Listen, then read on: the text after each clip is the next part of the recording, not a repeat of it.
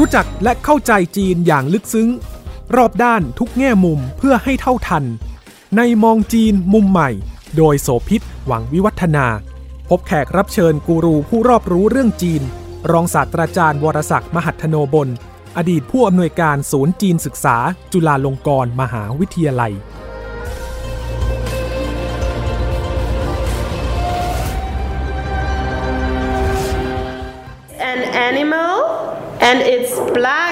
and white. Zebra. Zebra. Ramachi. Lily gets it. สวัสดีค่ะ คุณผู้ฟังคะ ถ้าจะพูดถึงเรื่องของเครื่องมือสำคัญในทางสังคมและวัฒนธรรม ตัวหนึ่งก็คือภาษาค่ะ ถึงปัจจุบันนี้พศนี้ก็ต้องยอมรับกันว่าภาษาอังกฤษถูกใช้เป็นภาษาสากล แล้วก็เป็นภาษาที่สองไปแล้วนะคะสำหรับชาติต่างๆ ที่มีภาษาเป็นของตัวเองค่ะ เพื่อจะสื่อสารกับชาติต่างๆ นานาชาติแล้วก็โลกภายนอกด้วย ประเด็นนี้นำมาเชื่อมที่จะคุยกับรายการมองจีนมุมใหม่ ก็คือว่าเร็วๆนี้มีข่าวความเคลื่อนไหวหลายประเด็นที่เกี่ยวข้อง ซึ่งน่ามาติดตามวิเคราะห์ทีเดียวนะคะว่าตกลงเนี่ยในเรื่องของความพยายามที่จะส่งเสริมเรื่องชาตินิยมภายในประเทศของจีน ต้องการจะลดการพึ่งพา นานาชาติ รวมทั้งประเด็นการพึ่งพาภาษาอังกฤษเนี่ยมันมีความหมายยังไงและมันมีความเคลื่อนไหวอะไรที่น่าสนใจบ้าง ประมาณเดือนพฤษภาคมเนี่ยนะคะ จุดสังเกตที่ถูกจับตามองก็คือกรณีที่ประธานาธิบดีสีจิ้นผิง ก็ได้ไปพูดที่มหาวิทยาลัยเรินหมินค่ะ ตอกย้ำความพยายามที่จะให้มหาวิทยาลัยต่างๆ ของจีนเนี่ยเป็นผู้บุกเบิกเส้นทางใหม่ แทนที่จะไปตามคนอื่น หรือว่าก๊อปปี้มาตรฐานจากต่างชาติ อันนี้พูดเมื่อประมาณสัก 26 เมษายนนะคะ แล้วหลังจากนั้นก็เรียกว่ามีกระแสตอบรับอยู่ พอสมควรทีเดียวจนกระทั่งเกิดมาเป็นข่าวก็คือการที่หลายมหาวิทยาลัย ได้ประกาศถอนตัว ไม่เข้าร่วมกับการจัดอันดับมหาวิทยาลัยที่ดีที่สุดในโลก แล้วก็ต้องการจะมุ่งเน้นพัฒนาคุณภาพ เป็นมหาวิทยาลัย ระดับโลกด้วยกันใช้มาตรฐานของตัวเอง รักษาเอกลักษณ์ของความเป็นจีนเอาไว้ อันนี้ก็มีรายงานจาก South China Morning Post นะฮะมหาวิทยาลัยที่บอกว่ามีข้อสรุปแล้วนะ แต่ยังไม่ได้มีการยืนยันหรือการประกาศอย่างเป็นทางการอย่างเช่น มหาวิทยาลัยหนานจิง ในเจียงซูทางภาคตอนออก แล้วก็หลันโจในการสู้ ทางภาคตะวันตกเฉียงเหนือ รวมทั้งมหาวิทยาลัยเหรินเหมินแห่งประเทศจีน ซึ่งอยู่ที่กรุงปักกิ่ง แต่ว่าข้อสังเกตก็คือว่าเหล่าบรรดามหาวิทยาลัยที่มีท่าทีแบบนี้ไม่ได้ติดอยู่ในร้อยอันดับแรกของโลกจากสถาบันต่างๆนะคะ ถ้าดูปรากฏการณ์ล่าสุดในปัจจุบัน หลายมหาวิทยาลัยของจีนชื่อดังเนี่ยค่ะติดอันดับเพิ่มมากขึ้นเรื่อยๆ ไม่ว่าจะเป็นปักกิ่งชิงหวา ที่ยอดนิยมแล้วก็เป็นแรงกิ้งที่ดีๆ มากๆเลยทีเดียวค่ะ อันนี้เรื่องหนึ่งนะคะที่จับตาความเคลื่อนไหวทั้งเรื่องของการศึกษา แล้วก็มีส่วนของภาษาอังกฤษเข้าไปเกี่ยวข้อง Okay, class begins. Stand up.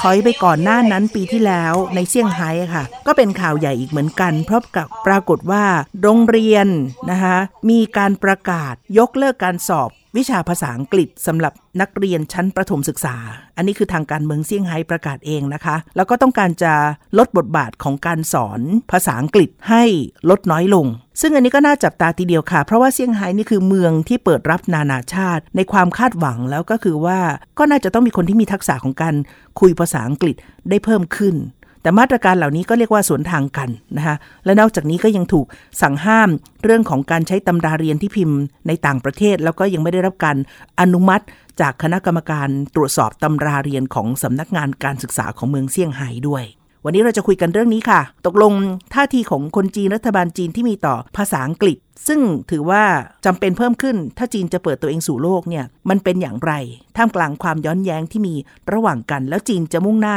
เดินด้วยทิศทางไหนนะคะ อาจารย์บรศักดิ์มหัทโนบุญที่ปรึกษาศูนย์จีนศึกษา จุฬาลงกรณ์มหาวิทยาลัย จะคุยกับเราเรื่องนี้ค่ะ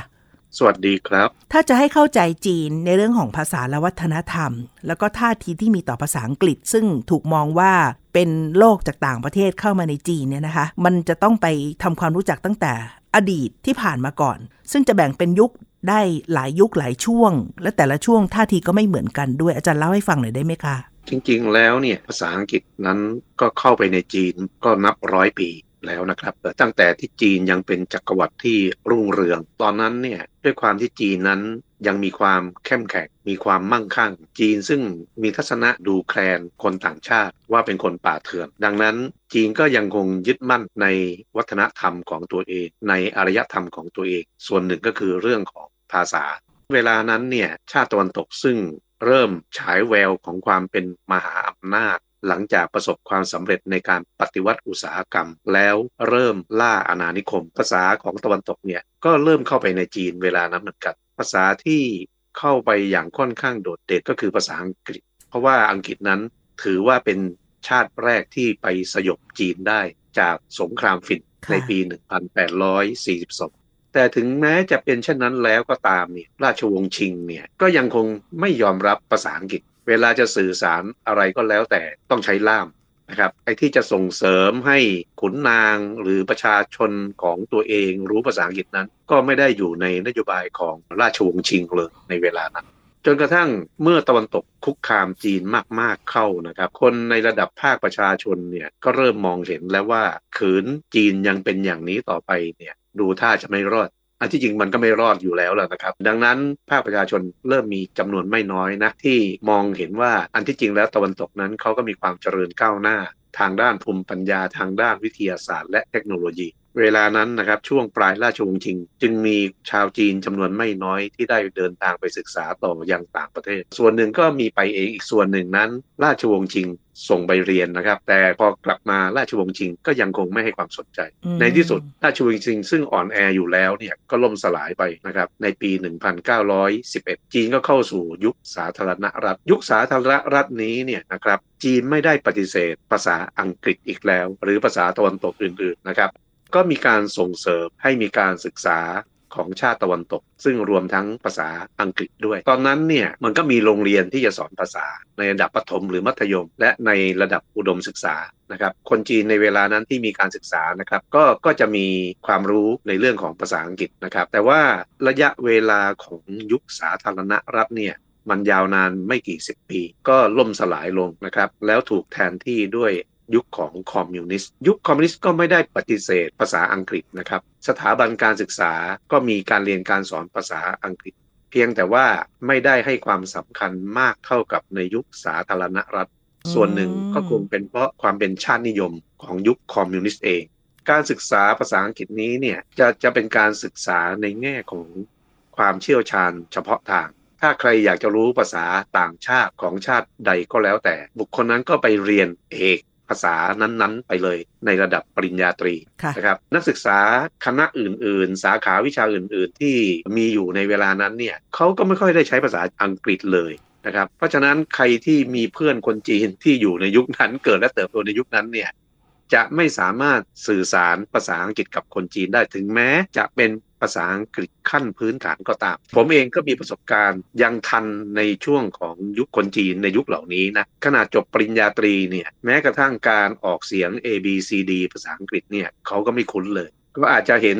ตัวอักษรภาษาอังกฤษง่าย ๆ คืออ่านได้แต่แต่ก็ไม่คุ้นลิ้นในการที่จะใช้ ฉะนั้นการสื่อสารด้วยภาษาอังกฤษกับคนที่จบระดับปริญญาตรีเนี่ยแทบจะสื่อสารไม่ได้เลย ยกเว้นคนที่จบ ภาษาอังกฤษโดยตรงหรือหรือคนที่มีโอกาสได้ไปเรียนต่อยังต่างประเทศแล้วใช้ภาษาอังกฤษได้ ซึ่งอันนี้ก็เป็นความยากลำบากอยู่เหมือนกันพรรคคอมมิวนิสต์เนี่ยไม่ได้จำกัดการเรียนภาษาอังกฤษนะครับ แต่ว่าไอ้ด้วยความเป็นชาตินิยมเนี่ยก็ก็ไม่ได้ส่งเสริมแบบสุดๆ แต่ว่าในระดับผู้นำพรรคคอมมิวนิสต์เนี่ยหลังจากที่ยึดอำนาจได้ไม่นานครับพรรคคอมมิวนิสต์เองก็ส่งเสริมให้ผู้นำของเขา ได้เรียนภาษาอังกฤษนะครับ เพื่อที่จะเออเวลามีแขกต่างชาติมาใช่ไหมครับ ซึ่งเวลานั้นเนี่ยหลังหลังสงครามโลกครั้งที่ 2 ไปแล้วเนี่ยภาษาอังกฤษก็เป็นภาษาที่ใช้กันทั่วโลก ถือว่าเป็นภาษาสากลจีนเองเขาก็ไม่ได้ปฏิเสธข้อนี้นะแต่เนื่องจากว่าผู้นำพรรคคอมมิวนิสต์ในรุ่นแรกเนี่ยแทบจะไม่มีใครที่มีการศึกษาสูง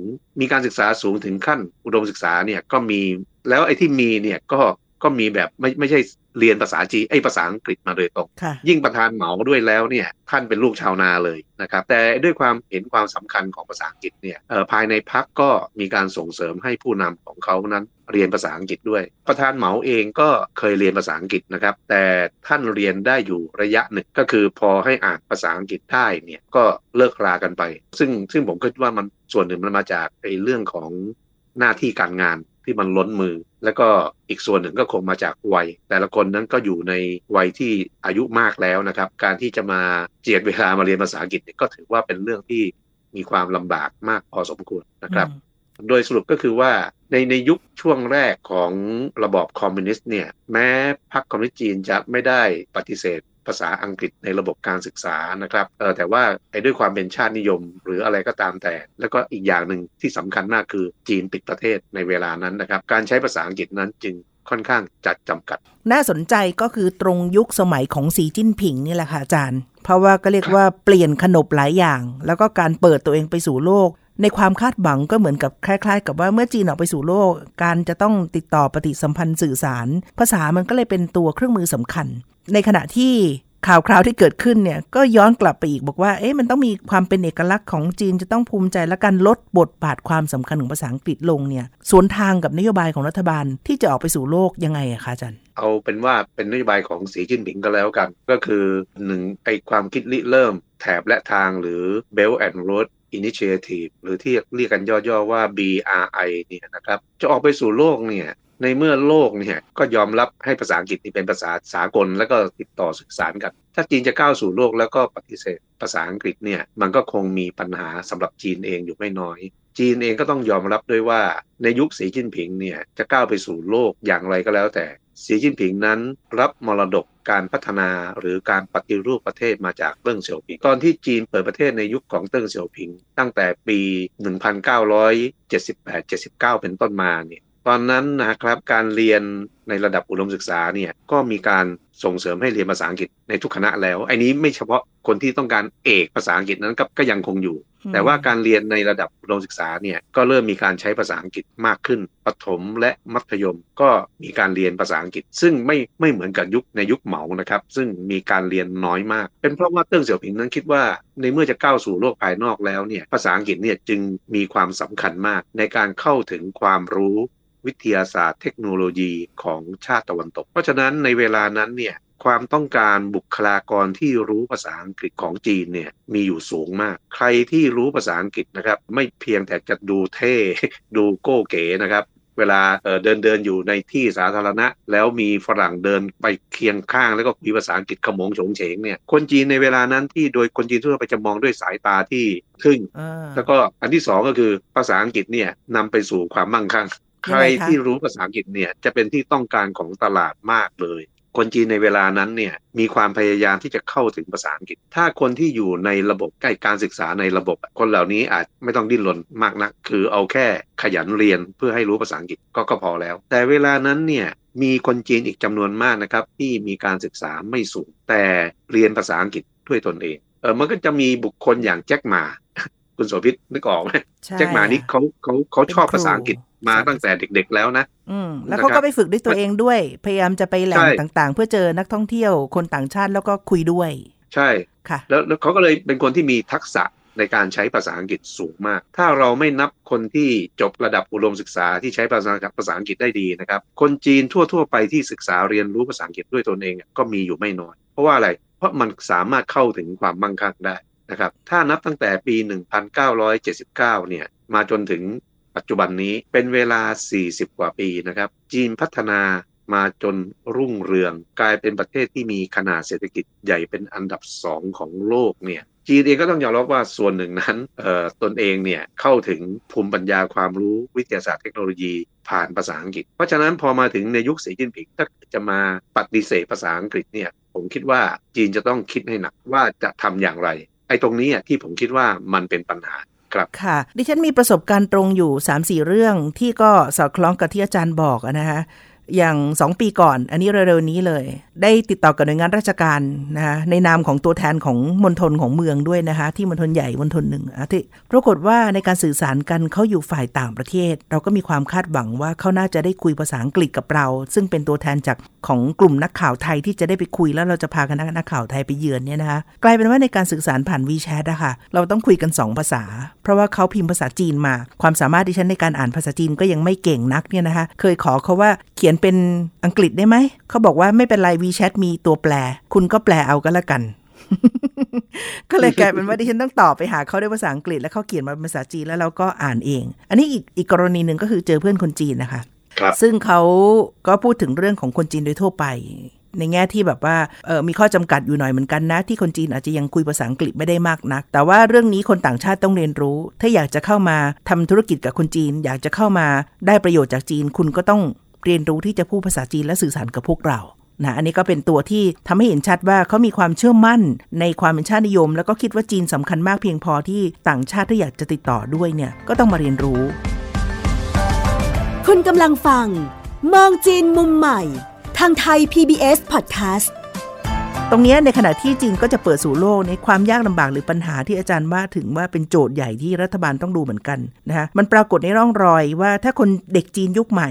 ไม่ได้เรียนรู้ภาษาอังกฤษซึ่งเป็นบันไดเนี่ยนั่นจะเหมาะสมได้หรือว่าจะมีความเป็นประโยชน์ได้ก็ต่อเมื่อ ทั่วโลกรู้จักภาษาจีนดีพอระดับหนึ่งแล้วเข้ามาสื่อสารด้วยภาษาจีนนะมันต้องใช้เวลานานเหมือนกันนะกว่าจะไปถึงวันนั้น ใช่ครับจีนเป็นตลาดที่ใหญ่ แล้วเราต้องการไปทำการค้าการลงทุนในจีน และถ้าเรารู้ภาษาจีน ผมเห็นด้วยว่าเราได้เปมันรีจะยเป็บนประโยชน์มาก เอ๊ะแต่จีนต้องการออกสู่โลกด้วย แล้วถ้าเกิดไม่ใช้ภาษาอังกฤษเนี่ยมันก็จะมีปัญหา จีนจะใช้ภาษาจีนไปโดยตลอดรอดฝั่งเนี่ยมันไม่ได้หรอก อีกประเด็นหนึ่งเอาละคุณโสภิตพูดถึงมหาวิทยาลัยสองสามแห่งที่ปฏิเสธที่จะเข้าไปอยู่ในมหาวิทยาลัยระดับโลก และง่ายภาษาอังกฤษนะคือการจัด ranking เออจริง ๆ การจัด ranking มหาวิทยาลัยโลกเนี่ยนะครับผมก็ยอมรับแหละว่าไอ้คนที่มาครอบงำในเรื่องแบบนี้ก็มาจากหลายสำนักของตะวันตก แต่ละสำนักนั้นจะมีเกณฑ์ในการที่จะจัดอันดับมหาวิทยาลัยโลกหรือ ranking เนี่ยนะครับไม่เหมือนกัน มหาวิทยาลัยทั่วโลกก็จะอาศัยสำนักเหล่านี้ เพื่อที่จะถีบทยานตัวเอง ให้มี ranking ที่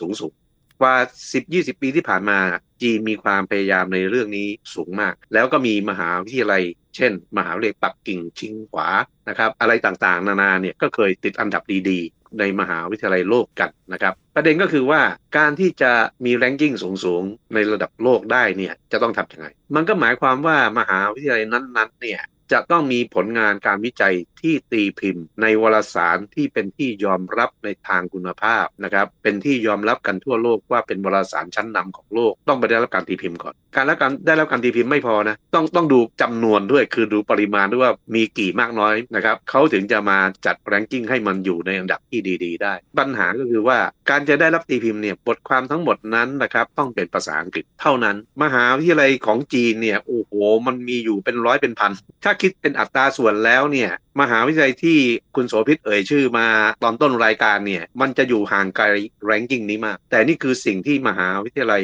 ทั่วโลกอะเขาดิ้นรนกันรวมทั้งประเทศไทไทยยด้วย พอถึงจุดนี้เนี่ยมันก็มีมหาวิทยาลัยอย่างอย่างเช่นเหรินหมินที่คุณโสภิตได้เอ่ยชื่อไปนะเขาก็มานั่งคิดว่า เอ๊ะ แล้วทำไมเราต้องไปไปพึ่งพาแรงกิ้งไอ้ตรงนี้ ฝรั่งตะวันตกเนี่ยเขามีวารสารชั้นนำของโลกจริง วารสารเหล่านี้ตีพิมพ์บทความที่มีคุณภาพสูงมากก็จริง แต่ว่าคนตะวันตกเขามีข้อได้เปรียบอยู่อย่างหนึ่งก็คือว่าเขาเกิดมาเขาก็ใช้ภาษาอังกฤษอยู่แล้วอ่าเพราะฉะนั้นพอเขาเรียนจนระดับสูงสูงๆขึ้นมายังไงเขามีความรู้ความสามารถในทางวิชาการยังไง เวลาเขาเขียนอะไรเนี่ยเขาเขียนภาษาอังกฤษซึ่งเป็นภาษาแม่ของเขาอยู่แล้ว แต่คนชาติอื่น เช่น ในกรณีนี้คือชนชาติจีน คนจีนก็ใช้ภาษาจีนเป็นของตัวเองใช่ไหมครับ แต่ถ้าต้องการใช้ภาษาอังกฤษเนี่ยก็หมายความว่าคนจีนจะต้องเรียนภาษาอังกฤษให้มันดี แล้วถึงจะเขียนบทความภาษาอังกฤษได้ อันนี้รวมทั้งคนไทยคนชาติอื่นๆด้วย มันก็เท่ากับว่าคนชาติอื่นเนี่ยจะเสียเปรียบคนตะวันตกคือต้องใช้พลังงานมากขึ้นนะเพราะฉะนั้นแล้วเนี่ยพอมีการจัด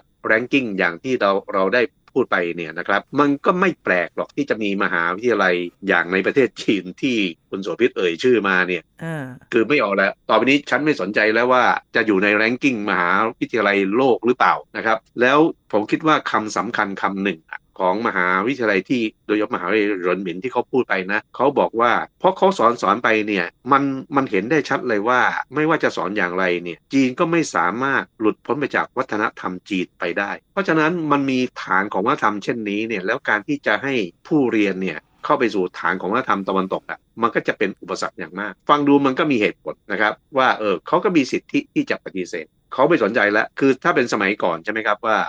รวมทั้งสมัยนี้ด้วยแหละเอออย่างผมก็มีลูกศิษย์หลายคนนะครับ ที่อยากจะไปเรียนต่อที่จีน มีลูกศิษย์บางคนเนี่ย บอกเลยว่าถ้าไม่ได้มหาวิทยาลัยที่มีแรงกิ้งดีๆ ระดับโลกเช่นเอ่อมปักกิ่งหรือมชิงหวาเนี่ยเขาก็ไม่ไปเรียน มหาวิทยาลัยแบบโนเนมหรือไม่อยู่ในแรงกิ้งอะเขาไม่เอา ผมก็มีลูกศิษย์จำนวนหนึ่งนะครับ ที่เอ่อไปเรียนมหาวิทยาลัยที่เราใช้คำว่าโนเนมคือไม่ติดแรงกิ้งก็มีเหมือนกัน อันที่จริงผมไม่สนับสนุนลูกศิษย์ในกลุ่มแรกนะ พอไม่ได้เรียนมหาวิทยาลัยดัง ๆ แล้วก็ก็ไม่เรียนเลยอันนี้ผมคิดว่ามันทำลายโอกาสของตัวเองไปอย่างมากนะครับฉะนั้นอันนี้มันก็เป็นเรื่องของค่านิยม ด้วยเหตุดังนี้เนี่ยผมจึงเข้าใจ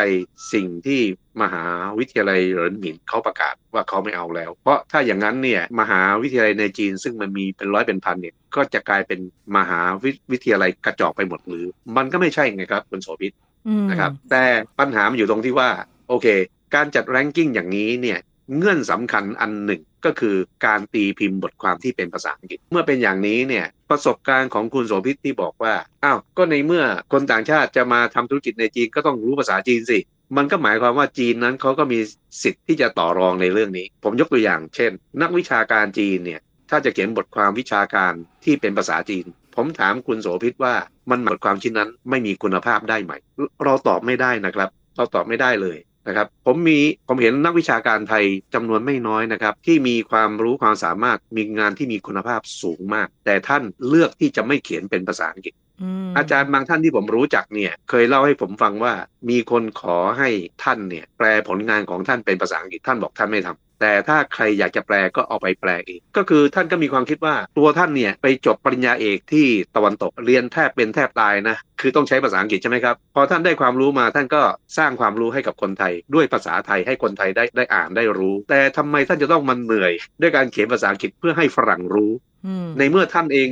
น้อมตัวเพื่อเพื่อจะไปเรียนรู้ฝรั่งแล้วทำไมฝรั่งไม่น้อมตัวมาเรียนภาษาไทยบ้างละ่ะไอ้นี้มันมันไม่มันไม่เชิงเรื่องชาตินิยมแล้วนะกรณีของจีนนั้นส่วนหนึ่งผมยอมรับว่าเป็นชาตินิยม ผมคิดว่ามหาวิทยาลัยเหรินหมินที่เขาประกาศอย่างนั้นนะผมคิดว่าเขาก็ขมขื่นอยู่ไม่น้อย พอเป็นอย่างนี้มันก็จะกลับเข้ามาสู่คำถามของคุณโสภิตว่าอ้าว ถ้าอย่างนี้จีนจะก้าวไปสู่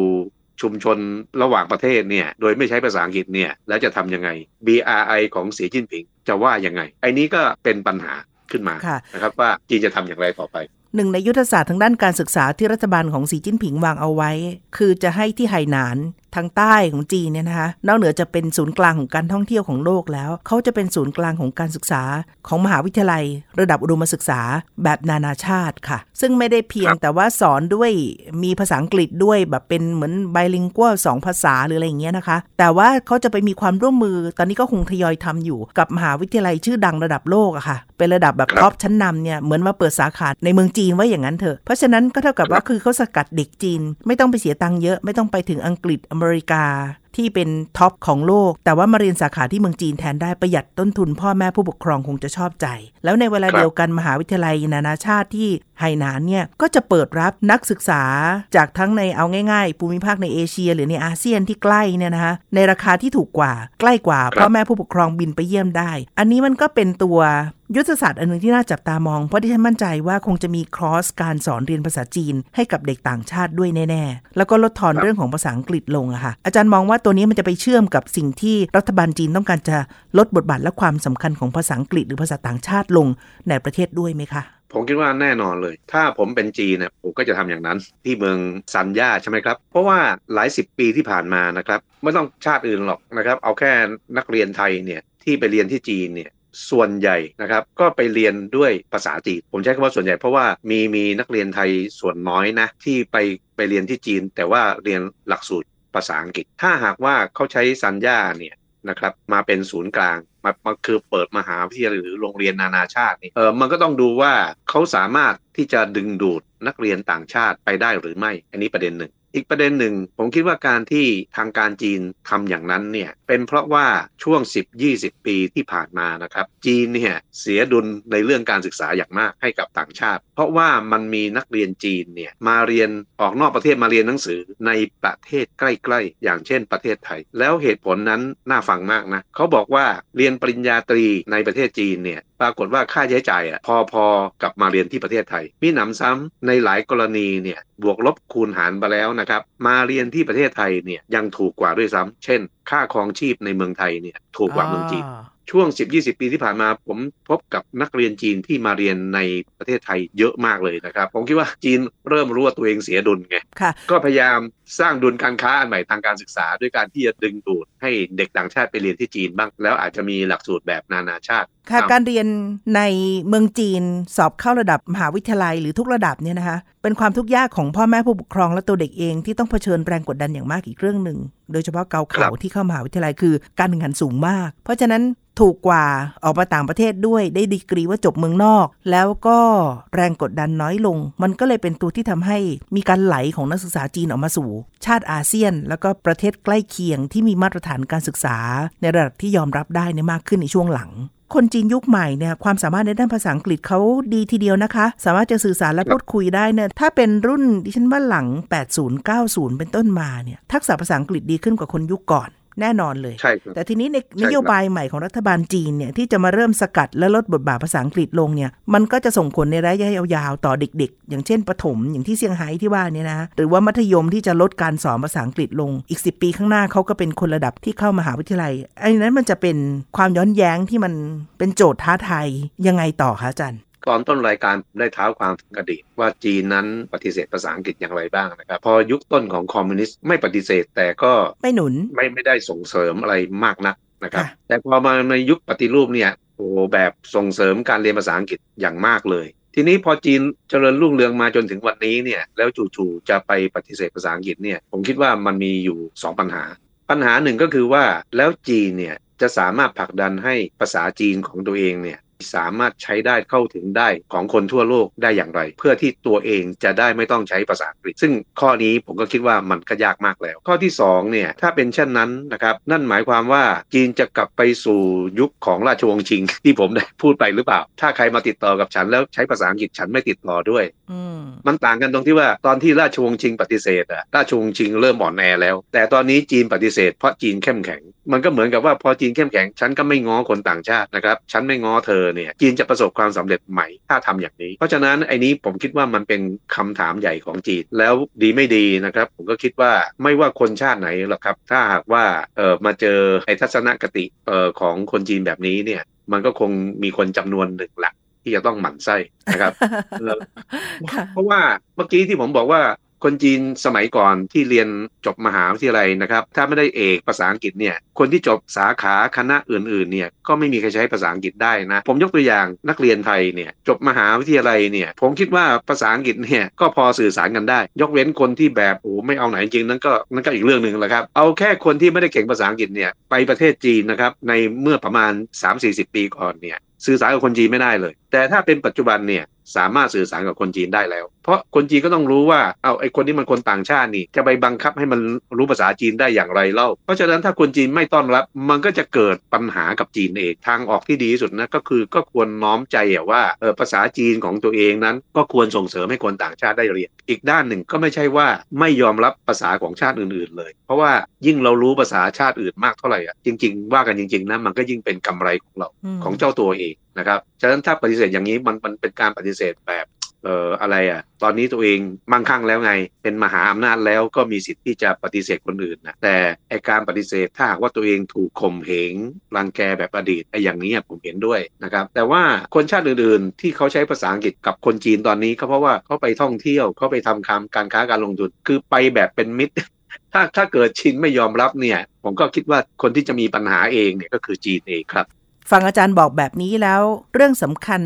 คิดว่าน่าจะเป็นเรื่องของการสร้างความสมดุลนะคะ เพราะเรื่องนี้ไม่มีใครผิดหรือว่าใครถูก แล้วก็เป็นการมองจากต่างมุมได้ แต่หัวใจที่สุดก็คือว่าจะทำให้เกิดการร่วมมือกัน มีการเกื้อกูลกัน แล้วก็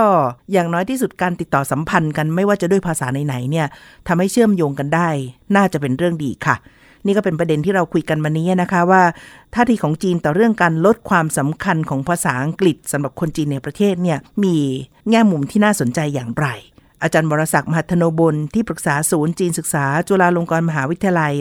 และดิฉันโสภิตหวังวิวัฒนา ลาแล้วนะคะ สวัสดีค่ะ สวัสดีครับ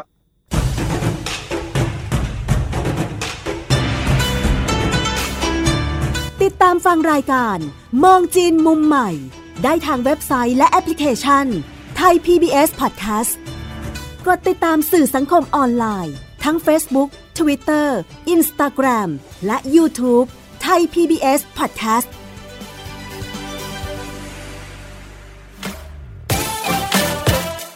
This is Thai PBS Podcast. We the world, we the voice.